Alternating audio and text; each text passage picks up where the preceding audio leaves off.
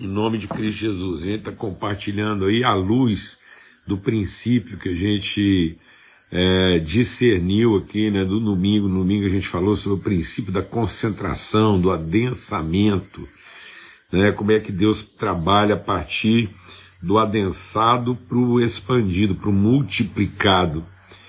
É, o pessoal está reclamando, a, Renata está falando que o som está ruim aí. Tem barulho de grilo aqui mesmo, som de meio que de cigarro aqui. Então é isso aí, talvez é, é, é esse o som que você está discernindo aí, tá bom?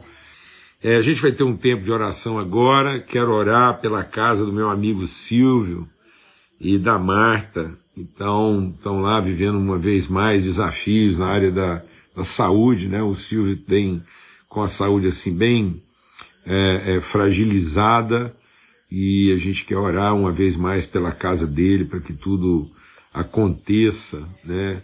É, dentro daquilo que é o propósito, o desígnio de Deus para todos nós, tá bom? Em nome de Cristo Jesus, o Senhor. Pai, muito obrigado pelo teu amor, obrigado por esse tempo de família, de comunhão. Obrigado, Pai, obrigado mesmo por esse tempo que temos de ânimo, de disposição e fé na vida dos irmãos. Guarda o Silvio do mal, Senhor, que, que ele possa atravessar esse vale de dor, de angústia, de sofrimento, em perfeita e plena paz. A casa dele, os filhos, ó Deus, sejam alcançados mesmo pela revelação do teu reino. No nome de Cristo Jesus, o Senhor, ó Pai. Amém e amém. Graças a Deus, privilégio de mesa, privilégio de a gente estar junto aqui. Ah, estão falando aí que deu uma uma pausa aí.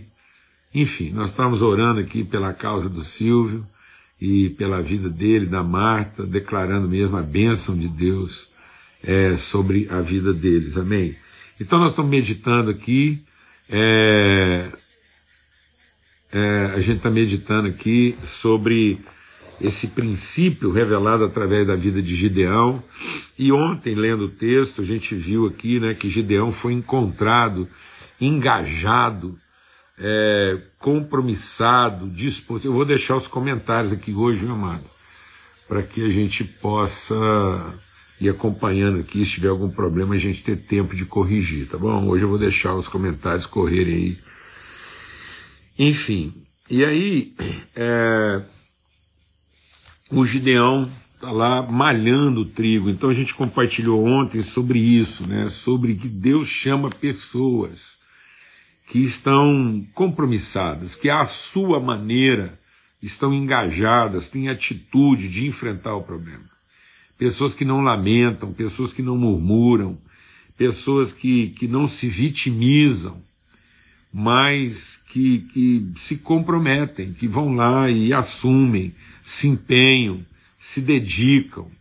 Amém? Forte abraço aí, Mateus, Rezende, de Timóteo, vivendo um momento de muita alegria, muito milagre aí. Você, o Daniel, boa viagem para vocês aí. Estão embarcando para Espanha, Portugal e, e, Reino Unido. Uma viagem assim que Deus está. É, é, é, Deus está falando assim para para que vocês sejam luz nesse lugar aí, tá bom? Em nome de Cristo Jesus, o Senhor. Graças a Deus. Vai ser um tempo assim maravilhoso. É, o Mateus está dando notícia aí que, graças a Deus, a gente conseguiu publicar né, dois livros e, estão levando esse material lá agora em espanhol e inglês. Tá bom? Graças a Deus.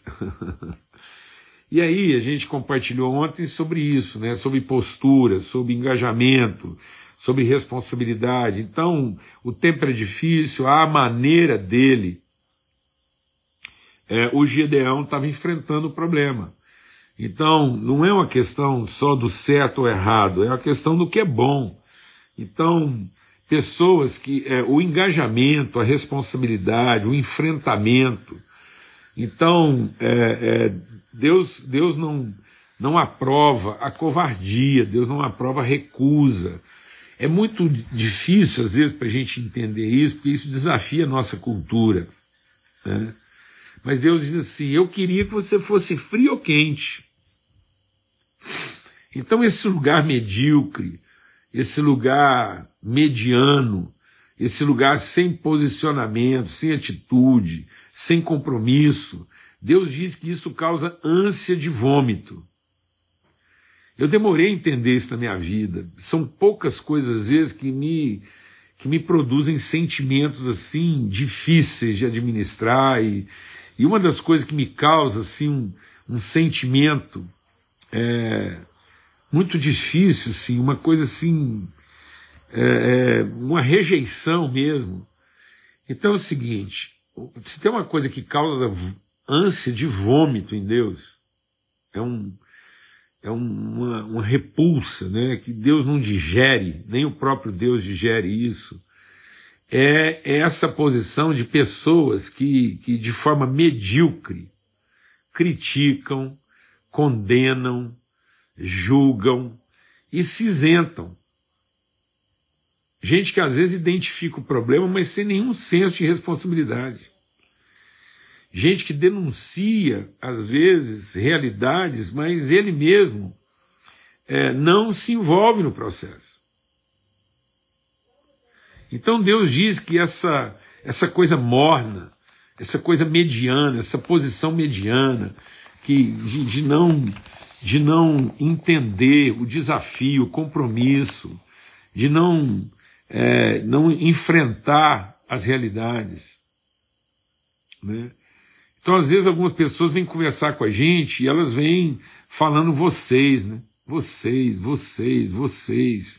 Eu tenho visto esse problema, eu tenho visto aquele problema, eu tenho visto essa dificuldade, aquela dificuldade, e é um vocês, né? Então vocês não vão fazer alguma coisa, precisam fazer alguma coisa, o que, que vocês vão fazer a respeito disso? Então, isso na vida de um líder, na vida de um homem, de uma mulher de Deus, é inadmissível. Então Deus vai lá e escolhe Gideão, e chama Gideão, identifica Gideão, fala com Gideão, porque ele está lá enfrentando. Chamou Paulo, porque Paulo estava enfrentando. Amém? Em nome de Cristo Jesus, o Senhor. E aí na conversa, né, é, ele, ele, ele, ele, a gente identificou o cenário, tratamos aqui uma aplicação pedagógica do processo, eu quero ler agora só um versículo. E aí no versículo 12, o anjo do Senhor apareceu a Gideão e disse: O Senhor está com você, guerreiro corajoso. O Senhor está com você, guerreiro corajoso. Amados, daí para frente, daí para frente, o Gideão vai começar a a, a se explicar por que, que ele não concorda com essa declaração. Ele vai falar que é o menor, ele vai falar que vai difícil, e, e aí o anjo repete para ele. O Senhor se voltou para ele de novo e disse: Vá com a força que você tem e liberte Israel dos medianitas. Sou eu quem está enviando você. E de novo Gideão volta na conversa: como é que eu posso libertar? Eu sou menor, eu sou mais fraco de toda a tribo de Manassés e eu sou menos importante da minha família. E Deus diz: certamente estarei com você e você destruirá os midianitas como se estivesse lutando contra um só homem.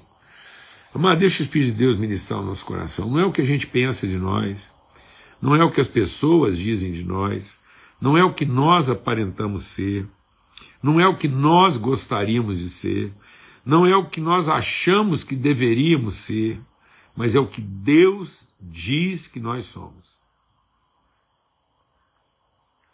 Não é a minha opinião, não é a minha experiência, não é a minha capacidade, não é a minha hereditariedade. Então Gideão apelou para tudo, ele apelou é, para as emoções, ele apelou para a história, ele apelou para as circunstâncias, ele apela o tanto que a situação estava difícil, ele até acusa Deus e fala assim: onde estão os milagres que o Senhor sempre falou que teria e que cuidaria do nosso povo? Então, às vezes, quando a gente é, é, não entende aquilo que é a palavra, a eternidade, o nome que Deus nos deu desde a eternidade, a gente responsabiliza tudo e todos. Então é Deus que não está fazendo a parte dele, sou eu que sou pequeno demais, nasci numa casa menor, então eu sou a menor das tribos e eu sou o menos importante da menor tribo. E Deus diz assim: o Senhor é com você, guerreiro, corajoso e valoroso. Fé, amados, é a certeza das coisas que ainda não se veem. E fé não é a certeza das coisas que não se veem, como a vitória de Gideão sobre os midianitas. A fé não era para que o Gideão visse uma vitória. A fé não é a certeza das coisas que não se veem fora de nós. A fé é a certeza das coisas que não se veem a respeito de nós. Vou repetir. Fé não é a certeza das coisas que se veem fora de nós. Fé é a certeza das coisas que se veem em nós. Se nós não tivermos profunda convicção e fé a respeito daquilo que Deus declara que já está em nós, não são as coisas fora de nós que vão resolver essa questão. E às vezes nós estamos esperando que a fé é a certeza daquilo que virá sendo que a fé é a certeza daquilo que através de nós se revelará. Vou repetir. Fé não é a certeza a respeito daquilo que a nós virá. Fé a respeito, é a certeza daquilo que através de nós se revelará. Fé é a certeza da semente da qual nós fomos gerados, a palavra que Deus deu e o nome pelo qual nos chamou. Por isso que o salmista, lá no Salmo 139, ele diz: Uma coisa transformou radicalmente a minha vida. Porque agora as coisas que eu tinha expectativa fora de mim, todas as referências externas da minha vida, deixaram de ser relevantes a partir da convicção interna a respeito do nome e do chamado que Deus me deu. Então o salmista diz assim: então para mim agora longe ou perto, alto ou baixo, fácil ou difícil, claro ou escuro, deixaram de ser coisas relevantes. Porque para mim agora o relevante é que Deus me conheceu na eternidade, ele sabe exatamente da substância da qual eu fui feito. Então o que interessa não é a forma que Deus me deu. O que interessa é o barro, a natureza, a pedra da qual nós fomos tirados. Então é isso que Deus diz lá através do profeta Isaías. Olha e veja de onde você foi tirado, de que pedra você foi formado, de que substância você foi composto. Então olhar para a pedra de onde eu fui tirado, da rocha onde eu fui tirado. Entender a minha origem, ter certeza daqui de, de, a partir de onde Deus me vocacionou. Então Davi diz assim: quando eu estava sendo formado no ventre da minha mãe, o Senhor já me conhecia, o Senhor me deu um nome, o Senhor me chamou. O meu propósito não foi definido. Ó, oh, presta atenção, vou falar bem devagar. O meu o propósito da minha vida não foi definido a partir das qualidades que Deus viu em mim. É, o propósito de Deus na minha vida foi definido a partir da, da, das virtudes que Ele colocou em mim. E aí, a partir da virtude que Ele colocou em mim, Ele me colocou diante de um desafio que é compatível com a virtude a partir da qual eu fui formado. Então a fé é a certeza das coisas que ainda não se veem é a firme convicção daquilo que se espera. Daquilo que se espera de quem? Dos filhos de Deus. Por isso a palavra de Deus diz que é o mundo, é a criação que está à espera dos filhos de Deus. E não que nós que estamos à espera de alguma coisa na criação. Então muita gente acha que a fé é a certeza das coisas que não se veem na expectativa daquilo que ele vê na criação. Foi isso que o diabo fez conosco. O diabo fez a gente olhar para a criação como quem tem expectativa. O diabo fez a gente olhar para a criação como alguém que vai receber dela. E não é isso, amados. Não é a criação que vai nos oferecer alguma coisa. Somos nós que vamos dar sentido a ela. Então o Senhor é contigo, guerreiro, valoroso e corajoso.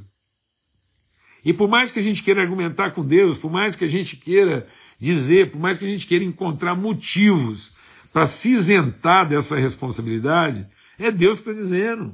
Ele insiste, sou eu que estou te enviando. Então isso não é um chamado, isso é um envio. Deus está chamando aqueles que ele previamente enviou, ele destinou para isso. Então é por conta de um destino que ele já nos deu, um propósito que ele já estabeleceu, agora ele vem nos chamar. Mas ele chama como quem nos envia. Se ele nos envia, ele, ele envia a partir dele mesmo, da sua origem, da sua natureza. Em nome de Cristo Jesus, Senhor. Então,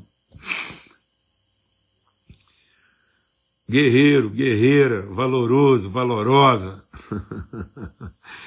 Levanta desse lugar muitas vezes morno que a gente se encontra, esperando que as coisas melhorem, esperando que as circunstâncias sejam favoráveis, porque na verdade não somos nós que temos que esperar. Não somos nós que temos que esperar que as circunstâncias mudem para que a gente consiga cumprir o propósito de Deus. São as circunstâncias que estão à espera de que os filhos de Deus se revelem.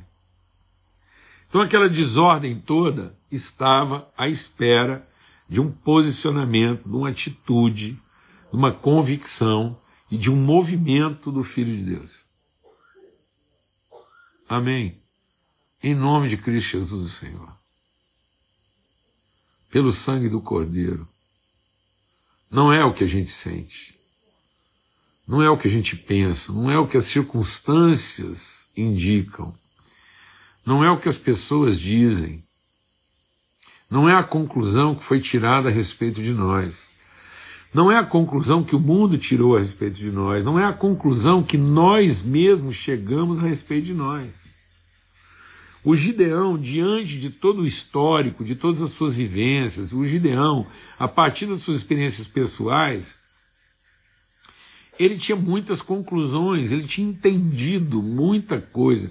Eu tenho, eu tenho sido muito impactado com o fato de que as pessoas estão querendo sempre entender e não conhecer. E essa necessidade de entender está causando dificuldade das pessoas conhecerem. Amém, amados? Então Deus está levando Gideão a conhecer o que de Deus se revela para que ele consiga enfrentar o que ele não consegue entender. Porque a partir do seu entendimento, ele chegou a conclusões equivocadas a respeito de si próprio. Muita gente querendo entender Deus está chegando a, condições, a, a, a conclusões equivocadas a respeito de Deus conclusões equivocadas a respeito da vida, conclusões equivocadas a respeito das pessoas, conclusões equivocadas a respeito das, das, das, relações. É por isso que a gente se vitimiza tão facilmente de uma relação difícil. Porque a gente quer entender como é que pode estar acontecendo aquilo com a gente, já que a gente se dedicou de maneira tão sincera. A gente se empenhou tanto por certas coisas e agora as coisas não parecem ser aquilo que a gente esperava, então nós estamos tentando entender. E o Gedeão estava tentando entender. Gideão estava tentando entender. O que, que vai acontecer? Como é que vai ser isso? Como é que, como é que se dará? E ele diz: vá com a força que você tem. Ai, não é vai com a força que eu ainda vou te dar, vai com a força que eu já te dei. Amém, amados? Deus já nos chamou, nos vocacionou, nos deu um nome, agora Ele está colocando diante de nós circunstâncias, situações desafiadoras, para que pela fé as coisas invisíveis se tornem visíveis. Então não é vai com a força que você não tem, não é vai com a força que eu ainda vou te dar, não é vai com a força que você precisa, vá com a força que você tem guerreiro valoroso, porque sou eu que estou te enviando e eu estarei contigo, diz o Senhor. Amém? Graças a Deus, um grande privilégio. Eu quero terminar hoje aqui excepcionalmente, fazendo mais uma oração aqui pela vida do André. E o André é, é um, um, irmão querido.